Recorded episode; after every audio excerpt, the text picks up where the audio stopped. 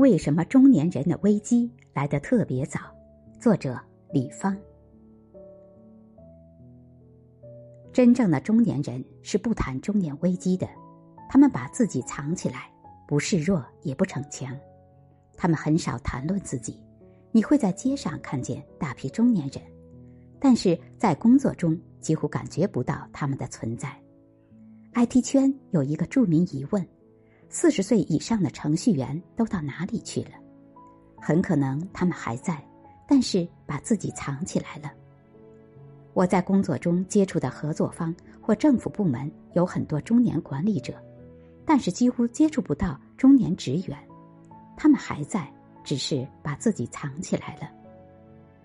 前段时间有人问周鸿祎这2年干什么了，周回应：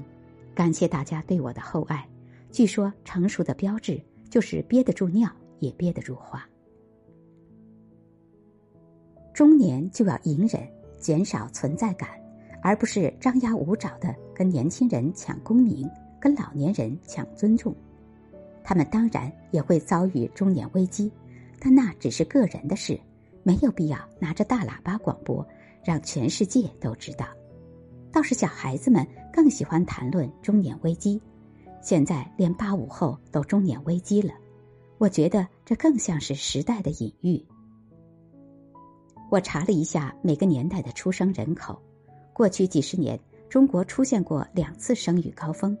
一次是1962年到1970年，年均出生2000万人以上，其中1968年和1970年都达到2700万人，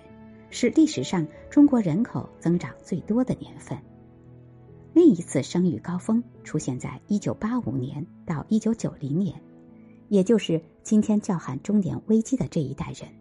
年均出生人口都在2000万人以上，个别年份达到2500万，而1990年以后，年均出生人口再没有超过2000万，近年来始终徘徊在1300万到1600万之间。在第一次生育高峰出生的，也就是60后，今天处于真正的中年危机，但是他们不说，他们是一个庞大而隐忍的群体，他们已经看到人生的极限，而未来仍有几十年漫漫长路，继续低头往前走吧。第二次生育高峰出生的85后，他们才30岁左右，为什么对中年危机如此敏感？很显然，一个原因是后不见来者。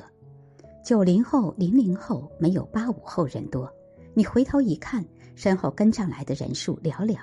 你会心虚，会问自己，等自己过了人生顶峰，往后怎么办？现在不是马尔萨斯时代的多一个人就多一张嘴吃饭，而是多一个人就多一份力量。如果人都少了，特别是人都老了，你怕不怕？由于平均寿命增长，未来很可能人们领退休金的时间比工作的时间还长，甚至出现平均一个年轻人供养一个老人的局面，你怕不怕？所以我觉得85后闹中年危机并不是为今天的自己呐喊，他们还在爬坡，离人生顶峰还早着呢。问题是他们已经看到，等爬上顶峰恐怕将面对这样的风景，前边有一大群需要养老的古人，后边90后、00后却来者寥寥，这是多么悲催的景象啊！这一代人读书的时候经历了最严酷的应试竞争，进入职场的头10年被高房价压得喘不过气来，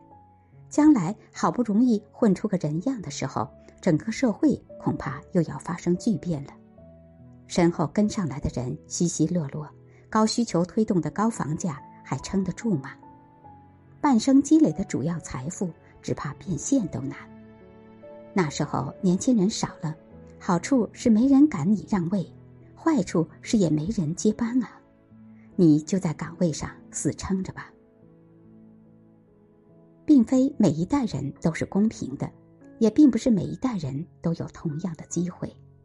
85后谈论中年危机，很可能只是表达整整一代人的隐忧。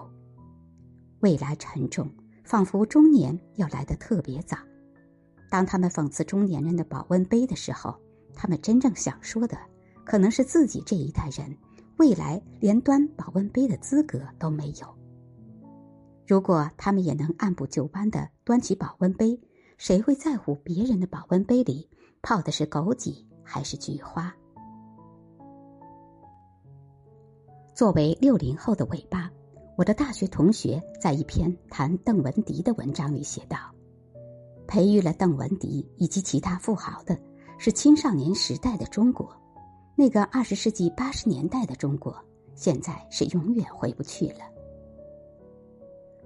多么骄傲，虽然我们这代人无可避免地步入中年，隐忍着真正的中年危机，但是我们经历过那个青少年时代的中国。我曾在暑期跑去别的城市，随便踢开当地高校的一间宿舍门，冲里边素昧平生的留守同学喊，我是诗人，我要吃饭。然后二话不说，我们就出去吃饭喝酒了。那个存在无限可能的时代，它不属于85后，甚至80后，它后不见来者。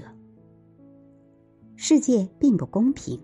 并不是每一代人都可以任性的写诗，然后沉默的老去。我家小区的改造工程断断续续干了快2年了，完工仍然遥遥无期，这里边有层层转包的原因，走马灯般换了许多施工队，但我注意到，不论哪支施工队里，几乎都看不见40岁以下的农民工。我就琢磨，年轻人都去哪里了？同样的活，不同年龄的人干，效果真的天差万别。据最新数据，中国人的中位数年龄是36岁多，几乎已经追上美国，而美国人的生育率可比我们高得多。老人可以撒手，最多跟你抢马路和篮球场，中年人可以沉默，可以把保温杯悄悄藏起来。未来的压力会压在今天呐喊中年危机的一代人身上。